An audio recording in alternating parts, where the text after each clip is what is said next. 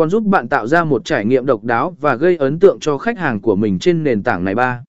Kể chuyện về thương hiệu sử dụng Instagram để kể chuyện về thương hiệu của bạn.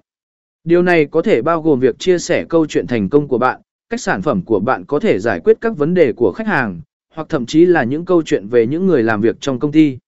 Kể chuyện giúp xây dựng sự kết nối với khách hàng và làm cho thương hiệu của bạn trở nên đáng tin cậy.